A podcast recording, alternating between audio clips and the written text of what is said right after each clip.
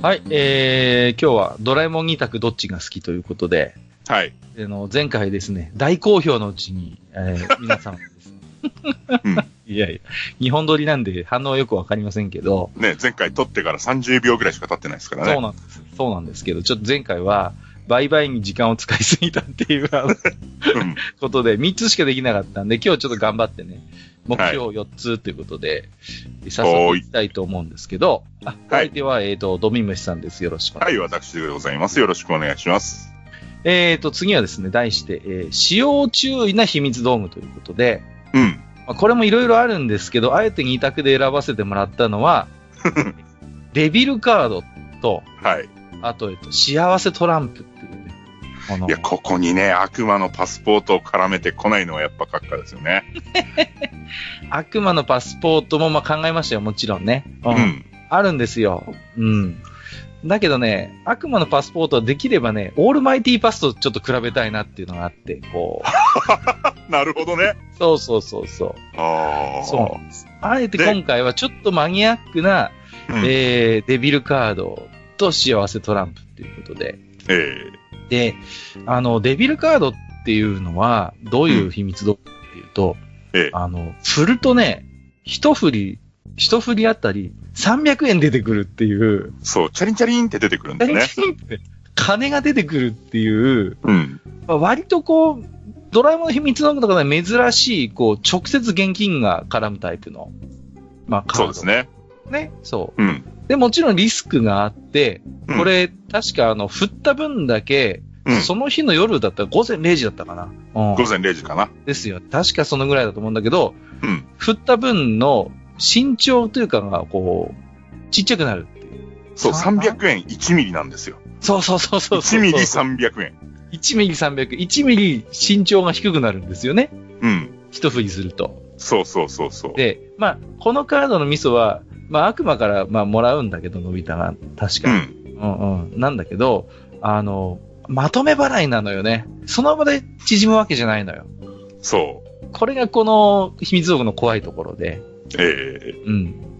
で、まあ、後からまとめて、そう、要は身長をいただいていくっていうことになるんで、まあ、これは、あのー最終的には、例によってのび太が調子に乗って使いすぎるわけですよね。こう。うん。てか、これ、のび太がっていうよりはね、あの、うん他の人の手に渡って使われすぎちゃって、そうそう、なんか、これ便利じゃんって言って、そう要は多分この、のび太名義なんでしょうね。きっとね、こう、ひみ、紐付けられると思うんですよ、きっと。そうそうそうそう。持ち主がね多分ね。で、で、あ、こりゃすげえやって言って、友達とかにこうどんどんどんどんまた貸しまた貸しされて、うん。みんな振りまくって金を手に入れて、そう。で最終的にはパパとママが、こはい、はい、はい、はい。う、うん。そうでした、そうでした。うん。それで、あのーあれですよ。40万円ほどがね、こ どんだけ振ったんだよって話ですよね、こうね。う、ね。もう、で、このままだと、要はう、ん。午前0時に、0時に、のび太は縮んでいなくなるっていうことになって、で、ドラえもんに泣きつくんですよね。ええ。で、これね、解決方法、ビッグライトだったかな、確か。あ、ビッグライトです。ですよね。のび太をあらかじめでかくしておいて、うん。で、あの、ぐんぐんぐんぐん縮んでいくわけですよね、夜にねそう、ちょ、ちょうど元の身長になるように計算して大きくしてっていう解決策で、そんなのありかよって思いましたけどね。うん。でもね、ありかよっていうよりもね、その後ののび太の行動ですよね、怖いの。はいはじゃあ大丈夫だからまた使おうみたいな感じで、ドラえもんがまたのび太くんはみたいな感じで終わるんですけど、あの、人の業ですよ、これは。いや、ちょっとね、うん。もうそのやっぱ直接、やっぱお金が出てくるっていうことと、うん。うん。そしてね、結構恐ろしいことが起こるんだけど、まあ、うん。懲りないのび太っていうところですよね。うん、そうっすよ。だって人一人が40万で消えちゃうっていう話ですから、要は。恐ろしい話ですよね。うん。本当にね。何のためにやるんだろうという、もう、まあ、まあ、冷静なツッコミはなくて。そう、それを突っ込み出しちゃうともう未来の世界は大変なところなんじゃないかっていう話になっちゃうからね。ね。で、もう一つの怖い秘密道具として今回チョイスしたのが、えーはい幸せトランプっていうことで。これもまた。これもね、いや、これはまあまあ、あの、要はトランプとケースに入ったトランプなんですよね。で、えで、えっ、と、持ってると、あの、幸せなことが起きるんですけど、何かこうなってほしいなって思ったことが叶うんですね、叶うんですよ。だけど、うん。その都度この中のカードが1枚1枚減っていって、うん。最終的にジョーカー1枚になってしまうと、うん。ももうまとめて不幸が降りかかってくるっていうね。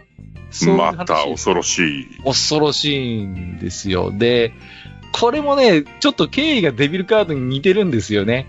で、うんこれもまたね、あの、みんながね、これはいいやっつってみんなかどんどんどんどん使うんですよね。で、うん。で、のび太のところに戻ってきた時はもうほとんど残ってないっていう。あのね、残り2枚で戻ってくるんです。そうそうそうそうそうそうそう。そうです、そうです。うん。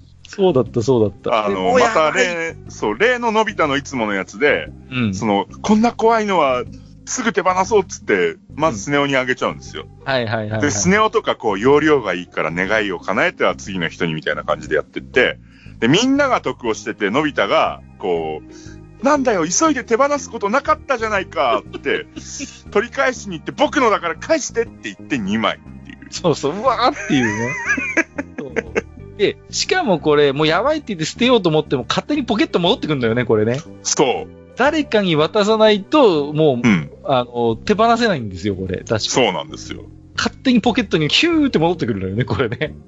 で、確かオチは、うん。ひったくりか何かが、こう、伸びたからかっぱらってくんじゃなかったかなっていう。そうで。す。確かね。はい。で、そのひったくり犯が要はもう、ジョーカー1枚になった状態の幸せトランプをひったくっていくので、うん。あのもう、いろんな不幸なことが、こう、降りかかって、最終的に、なんだっけな、交番かの前とかにドーンってこう、うん。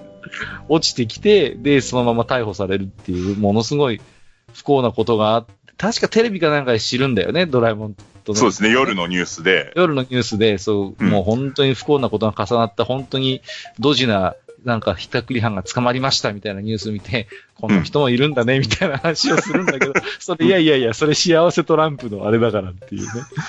そんなオチだったような気がするんですよね。うん、えで、さあ、そんな、えー、使用注意の秘密道具ということで、はいデビルカード、幸せトランプ、どっちが好きっていう話です。えどっちが好き？うん。うん。どっちも好きではないけれど、まあね。ただ、ちが手元に来たら、あれかって思ったら、まだ幸せトランプなのかなうん。そうですね。そほら、あの、デビルカードはさ、1ミリ300円って決まってるじゃないですか。う。そう、もう、もう、もう決まってますからね。効うん効果とそのリスクがね。うん。うん。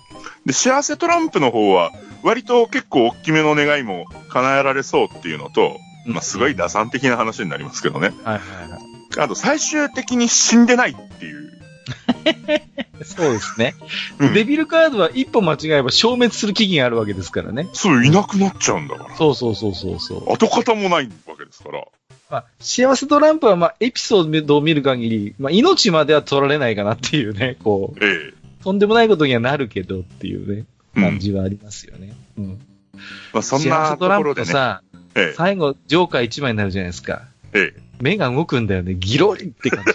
あれがすっごいこう、子供頃トラウマでして、うわーっていう、怖ーっていう。え。もう、F 先生は、あの、その辺子供の心にトラウマを植え付ける天才ですから。いやいや、もう本当に、うん本当に今やってますけど、イットですよね。あれが出たら終わりですからね。いや、ほんとほんと。もうだって、こんなん、こあの、今回、関わらない話で、ちょっとだけ脱線だけど、ゴルゴンの首とか本当に怖かったから、俺。ゴルゴンの、あのね、ええゴルゴンの首はやばいよ、あれは本当に。あれのね、うん。あれのね、大山信代大のね、アニメ版が超怖いの。怖い怖い怖い怖い。あのね、うん。わかる。なんだっけね、あれあれはね、うん。あのーな、箱かなんかに入ってんのよね。やっぱ、やばいからね。そうそうそう。確かね。そう。だけど、なん、いや、一回限りじゃないのよ。ゴルゴンの首。何回か出てるんだよね、ゴルゴンの首って確かに。うん。で、なんかの表紙に、本当に裸であれがゴロンと転がってるっていうことが、なんてことをしてるんだっていうね。そう、それであれのね、その、石にする時の効果音が超怖くてね。俺多分今でもこう、あれ聞いたらちょっと寝られなくなるし、はい、はい、はい。いや、あれ、デザインもやばいっすよね。もうね。そう。あのー、うん。そうなんだよね。そうそうそうそう。本当あ、まあ、あれもやばいですけど、まあ、うん僕もやっぱりあれですね、この二つでどっちが好きかって言われたら、やっぱり、あの、ええ幸せスタンプですかね。うんなるほど。はい、の方がうん。いいですね。好きですね。こう、いかにも、なんか秘密道具らしい、まあ、うん。メリットとデメリットがあるなという感じでね。ええいや、やばいな。またこのペースだと 終わんないんで、えっと、頑張りましょう。はいはい。えー使ってみたいごちそう秘密道具ということで、グルメ系のやつですね。はい。えー一つは、えーグルメテーブル掛け。はい。大長編でおなじみの。おなじみ大長編になると大体出てくる。うん、で、もう一つのやつもよく大長編で出てくる、えっ、ええと、畑のレストランっていうね。はいはいはいはい。この二つですよ。もう、夢の、夢の秘密道具。ね。で、グルメテーブル掛けは割とこう、まあおなじみというか、うん。うん。テーブルの上に置いてて、で、あのーごちそうの名前言うと、それがこう、テーブル掛けのから、じじじじってこう湧いてきて、ポコって出てくる。すごいんですけど、これも。ええ。で、畑のレストランは、こう、あれなんだよね。植えるとすぐこう実実がなるのよね。ぐーっと成長して。そうなんですよね。で、そう。で、大根みたいな実がなるんですけど、中にカレーとか、こう、スパゲッティとかが入ってる。そうそうそうそうそう。これ確かあれなんだよね。あのーミュージアムの方でこれ再現したなんか確か料理が出てくるらしい。そうなんですよね。そう、あれ見てね、ちょっと行きたいなってすごい思った。そうそうそうそう。あ、畑のレストランの器だと思って。うん。僕もね、だからこの二つも本当なんか夢のある秘密道具で、うん。うわ、うまそうっていうね。ね、うまそうだし、こう、ほら、子供ってさ、あの、その日何が食べたいってのは必ずしも食べられるわけじゃないじゃそうないですか。なんですよ。自由になんないからね。うんそういう夢をこう何でも叶えてくれるっていう意味でもね、すごく魅力的に映ったんだよな、これ、どっちも。そう、いや、よくわかる。本当うに。ん。で、ね、割とこう、大冒険系、長編系になると、まねあ、おなじみの、そうですね。で、そう、で、出てくると、あ、出た出た、あれね、みたいな感じになるんですよ。そうそうそう。で、どっちが好きですよね。こうあこれはね、僕もあの、一択なんですよ。畑のレストラン。あ、そうなんですか。はい。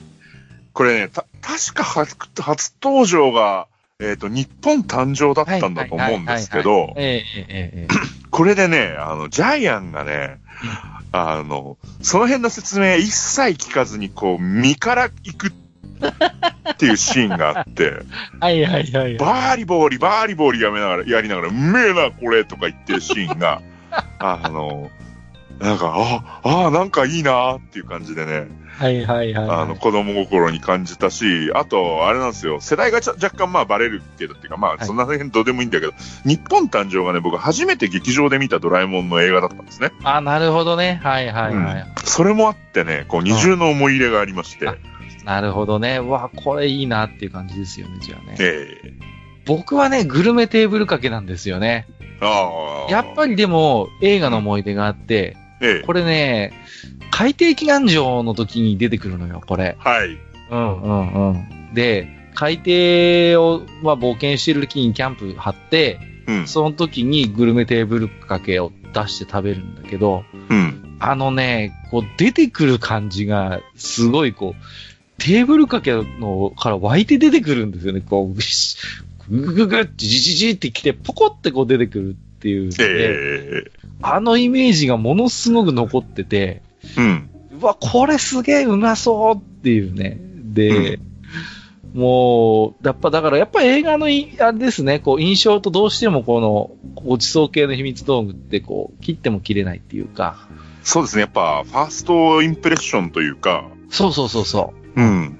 そうなやっぱんですよ。、それが、こう、強く出ますね、この辺は。出ますね、出ます、出ると思います。なんで僕は、うん、海底祈願場が本当に割と、う。うんん、い初めてじゃなかったかもしれないけど、本当に初期のやっぱり映画館で見たドラえもんだったんで、うん。うんうん、なんでやっぱ印象が強いなっていう感じですね。なるほどね。よしと。じゃあ次行ってみましょうか。うんえー、次、ちょっとマニアックな視点なんですけど、はい。タイムマシンが使えない時の代わりっていう。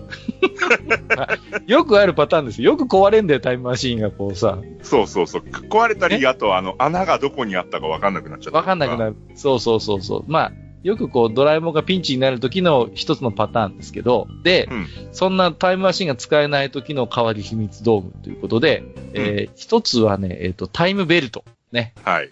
はい。で、もう一つがね、タイムトンネルっていうのも実はあるんですよ。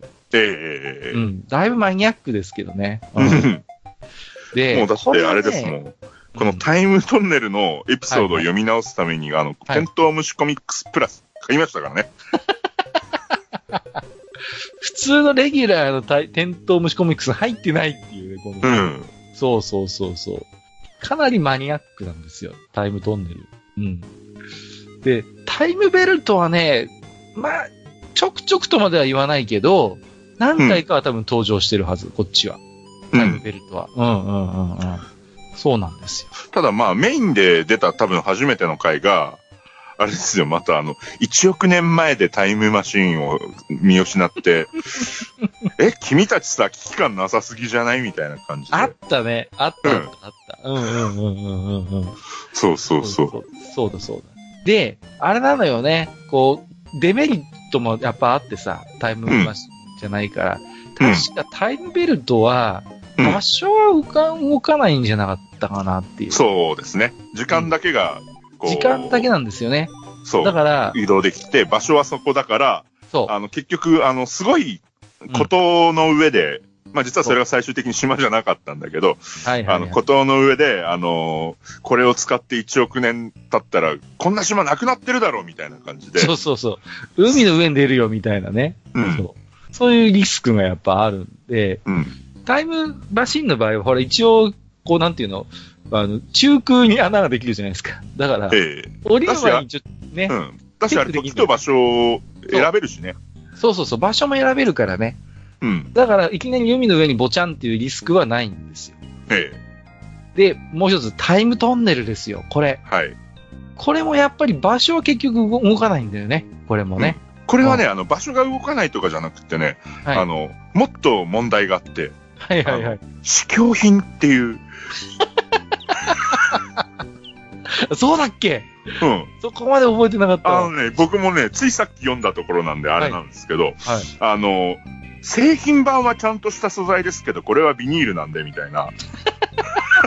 だからあれなんだよ、あのーこう、ちょっと、あのー浮き輪膨らますみたいな、いう、なんかこそうそうそうそうそうそう。う、試供品なんだ、これ。うん。ええそれは覚えてなかった。ええそうなんですね。そう、それで、あの、10年後に、静香ちゃんと二人で行ったけど、うん。あの、プシューってなっちゃってて、帰れない、どうしようってなってるっていう、はいはいはい、はい。そういう話だったんですよ。なるほどね。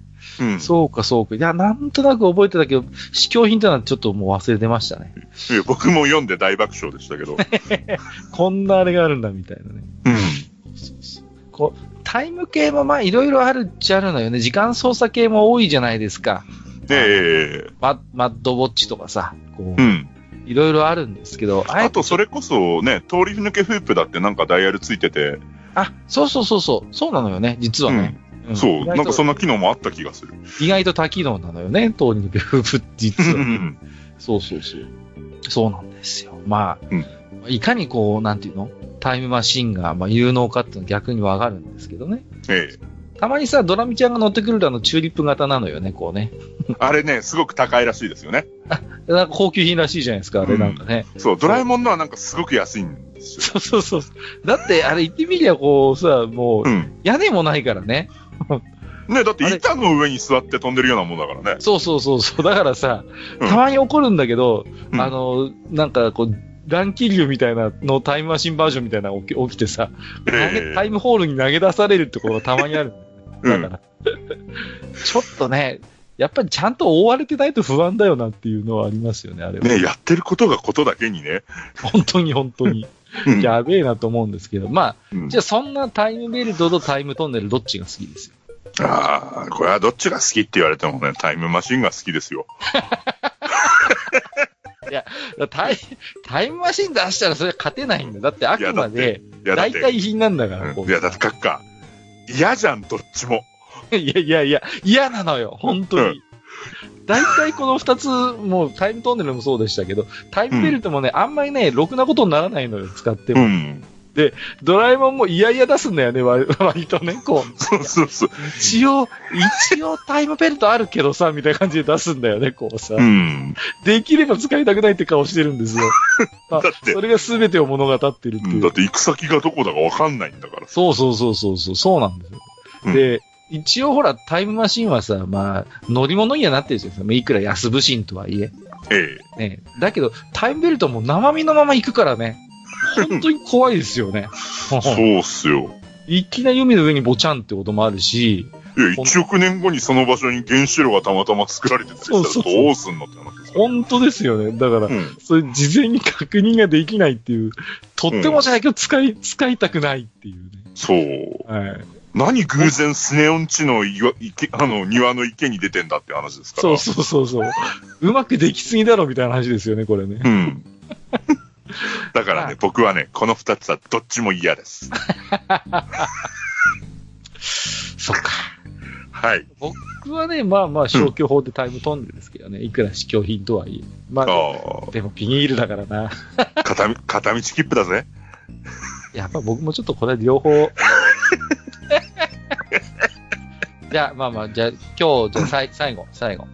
はい。えっ、と、ロボットの女の子ということで、まあ前回ちょっとリデルが出ましたけど、また違う切り口で、うん。えっとですね、えっ、と、まずは、いたわりロボット。はい。はい。もう一つが、まあこれロボコって名前もついてるんですけど、えっ、と、うん。友達ロボットっていうね、このはい。二大秘密道具系のロボットの女の子ですよ。うん。ね。もう、いたわりロボットはね、一言で言うなら人をダメにする、ね。人をダメにするロボットですね。人をダメにするロボットですね。もう、うん。どんなにこう、どんな状況でも、もうん。う、慰めてくれる。そう、あなたは大丈夫よって言ってくれる。そう。あの、可愛い女の子が出てくるっていう。誰が何と言おうとあなたは間違ってないっていうさ、うん。もう常にそういう、こう、成長を促さないっていうね。ひたすらいたわってくれるっていうロボットですよ。ええうんで、もう一つが、えっ、と、友達ロボットです。ええ、ロボコさん。ロボコさん。可愛いのよね、ロボコはね。そうなのよね。で、ちょっと可愛いのはさ、嫉妬深いところがあってさ、うん。そう、ちょっとでも仲良くのび太と話してると、なんよあの子みたいな感じでさ。うん。で、ロボットだからめちゃくちゃ力が強いんだよね。やばいんすよ。やばいんですよ。もう、あの、ジャイアントが片手でポンポン投げるぐらいのうん。力を持ってるっていうね。そうそう。で、まあ、その嫉妬の対象がね、徐々に広がってって大変なことにってなる。そう。どんどんどんどん嫉妬が過ぎるという感じのね。そう。うん。まあ、そんないたわりロボットと友達ロボットですけど、えあの、これ両方とも、あの今やってるアニメのドラえもんでももうエピソードになってるんですよね、アニメえ。で。おで、めちゃくちゃ可愛くなってんの、両方とも。うん。あ、そう。そう、そうなんですよ。原作の雰囲気も残しつつ、うん。すげえ可愛いんですよ。へで、え。ちょっと、ロボコに至っては、うん。これ、かなり、これファンできるだろうなって思ったら、うんやっぱネットで、やっぱり、原作知らない人たちが、うん。ちょっと今回のロボコやべえっていう。ちょっとなんかこう、もうロボコ本当に準レギュラーよろしくみたいな感じのなんか、スレが立ったっていう。ね それがね、エピソードがあるんです。あ、ほんとだ、かわいい。でしょ？可愛いんすよ。すっげえ可愛くなってんの、友達ロボット。やばいんすよ。何これ？うんやばい。やばいっしょ。そうなんです。すげえ破壊力あるんですよ。新しい友達ロボット。まあ、元もね、結構悪くないんですよ、もちろんね。まあ元も可愛らしいんですけど、だけどまあ、今見るとさすがに時代が勝ったっていう感じなんですよね。そうそうそうそう。それはしょうがないことだからね。しょうがないんですけど、うん。あのね、今のやつやばいよ。いや、これはやばいよ。そうなんです、そうなんです、そうなんですよ。うん。で、まあ、で、えー、どっちが好きですよ。どっちだろうな、これは難しいんだよな。なんかさ、まあ、うん。いたわりロボットって、まあ確かに、うんあのーあんまり、なんて、人、人をダメにする、こう、ロボットですけど、えでもなんかこうさ、こう、辛い時ってなんかこう、ひたすらいたわってくれる存在も欲しいじゃないですか、なんか人として、こう、え。うん。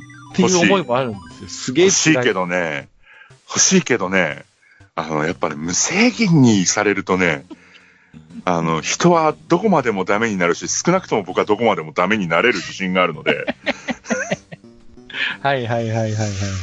あれかなどっちかって言ったらやっぱまだロボコさんの方はいはいはい。かな。かなり消極的に委託ですけど。消極的。うん。ロボ、ロボコもね、まあ、うん。言ってみれば元祖ヤンデレみたいなとこあるんですよね。こう、あの頃にそういう言葉はなかっそうですね。なかったけど、うん。言ってみればヤンデレじゃないですか？今の言葉にヤンデレですよ聞かえる。だから、うん。藤子先生すげえなとは思うんですけど、えあの概念をあの頃からこうやって出してるからね。もうえ。うん。僕はね、ちょっとじゃあ、トビンさんが友達ロボットなら僕はじゃあ、うんちょっと、いたわりロボットで。あ、無制限にダメになっていく。無制限、もう、ああ、もう、もう、ダメにしてって感じですよね。逆に、もう、もうなんか、さ最終的にあれだな。白骨化した閣下の頭をそれでも撫でてる、いたわりロボットみたいな。あのー、A 先生が絡んだらそういうエンドになりそうだね。そうね。うん、うん。A 先生が絡むとなんかそういう終わりもありかな。モグロ、モグロ福蔵エンドみたいな。そうそう、ドーンってやられて。実際あるからの、あの、笑うセールスマンのエピソードでそういう感じの話あるからね。ありますよね。怖い怖い。怖い怖い怖い。じゃあ、えー、ドビンさんは友達ロボットで僕はいたわりロボットということで。はい。はい。えー、ということで、えー、今日は一応、にね、まあ、ほん、ほん、本当はここまで1回でやる予定だったんですけど、まあ、土台無理だったね。ま あまあまあまあ、2回でやらせてもらいましたけども、はい。まあ、いかがでしたか？こう、ドビンさん的に、こう。じゃあ、今回のじゃあ、2回を通して、ドビン的、こう、ベストオブ2択みたいなのがもしあれば、この2択面白かったな、みたいな。この二択面白かったな。この二択面白かったな。だったらやっぱあれかな。映画ヒロインかな。あ、映画ヒロインね。はい、1回目の、はい、リルとこ。そうですね。うん。やっぱこれはまだまだ語れるもんね、正直ね。いや、もう本編でもいいぐらいですよ。いや、うん。わかります。だから、そのうち、なんかまたね、あの、この弱企画以外に、まあ、うん一つの大長編捉えて、うん。ここがいいみたいな話をちょっとしても面白いかなと思いました。あ、それもいいですね。うんうん、ぜひね、ちょっと、うんやっぱり。まあ、いろいろちょっとね、その辺はまた今後もドラえもんトーク、ドビンさんとは人で、えーやっていきたいなと思うん。って、あと、ドラえもんだけじゃなくってね、うん。こう、F 先生の SF 短編集とかについてこう、語るなんてのも、うん。僕ね、一度でいいからタイムパトロールボンについてちょっといいよ、いいよ。一回ね、ちょっとちゃんと語ってみたいなっていうのはあるんですよね、正直。うん。うん。僕のとか中ではかなり、うーん、好きな、まあ、あの、いくつかある F 先生の先ながらかなり上位に来るんですけど、えいかんせん若干やっぱり、一般的な人が見ればマイナーなんで、え。それはね、否めないですけど、はいあのね、僕もあの、閣下とね、ぜひね、あの、ノスタルジーとかね、あの、あある日とかに関してこう、はい、はい、はい、はい、はい。語ってみれたら面白いかな、なんて。ビッグコミック系のやつね、あのーそビッグコミックの方に連載っていうか、まあコーナー持ってて、うん。いわゆるもう少し不思議の世界ですよね。そうも少し不思議だし、ううんあ、実際や抱えてた闇、実は F 先生の方が濃いみたいな。こいや、あるよね。怖いよね。あのーそういうのは、だから、ドラえもんとかそういう、まあ、まあ言ってみれば子供向けの方にもちょくちょくにじませてはくるんだけど、ええまあ書けないじゃないですか、やっぱり。ええすごくだから薄めて書いてるのが、こそう子供心にぐさぐさ刺さってたのが、そうそうそう。あのね、割とね、あの、希釈なしのやつをね、書いてるところもある現ので。役なのよね。現役のままこう、そう、このこっちにドバーってこうかけてきてるのもあるので、そういうのについてもね、なんかいずれしゃ喋れたらいいなとかそう。思わんでもないです。そうですね。一回僕も、ええちょっと、だけーってちょっと叫んでみたい。ええだけまあまあまあだけだけもう切ないのよね。あれもね。よあれ、もう、絶対読み返すよね。絶対読み返して、もう、ええまあいいや、これ以上話す時間がない。えっと、はい、はいということで、今回2回に分けてですね、えーはいドラえもん2択どっちが好きということで、えっ、と、えーお話をさせていただきました。えっ、と、お相手はドビンさんでした。ありがとうございました。ありがとうございました。だけー